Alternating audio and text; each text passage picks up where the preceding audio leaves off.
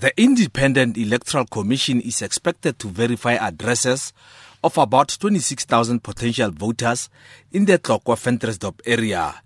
However, they only managed to verify around 3,900. This is only over 2% of the voters appearing on the voters' roll.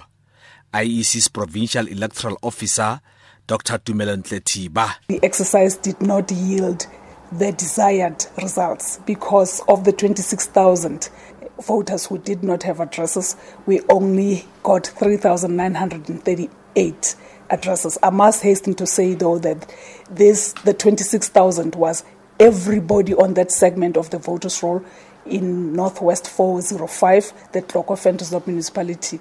Uh, so we thought that perhaps we would be able to get as many of those voters as possible, but obviously we did not. Dr. Thiba says now the Commission has decided to go back, although the exercise they are to embark on is extremely difficult. I must say that it is extremely difficult indeed to harvest addresses where you do not have the barest details of a voter. But what the Commission has decided to do last Friday was that we should give it another try we should go back to Tlokwe and see what it is that we can do to try and harvest uh, more addresses. Remember, the process really is not the verification of the addresses. The process is to get the addresses. In other words, to harvest or to source the addresses from the voters. Independent candidates in Tlokwe are accusing the IEC of not doing enough in carrying out the court order. Their spokesperson, David Kham, says if the matter is not adequately adhered to, they will be forced to go back to the electoral court.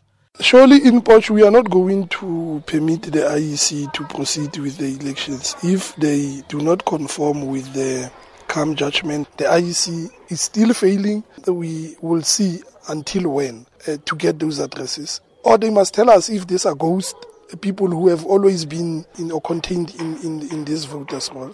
We are observing their attitude uh, to that effect, and uh, we would wait for their response, and uh, we will act accordingly. The electoral court is, is one place where we will end up with them. Political analyst from the Northwest University, Professor Andre Duvenhage, believes that should the IEC be unable to verify addresses, that might have an impact on the holding of the elections in Tlokwe. At the moment, the scenario seems to be that we are not going to get the addresses verified, that there's a strong possibility that Mr. Kam and his people are going to the electoral court, and at the end of the day, we may see history repeating itself, and yet again, we are not going to have elections in Tlokwe which I believe will be very unfortunate.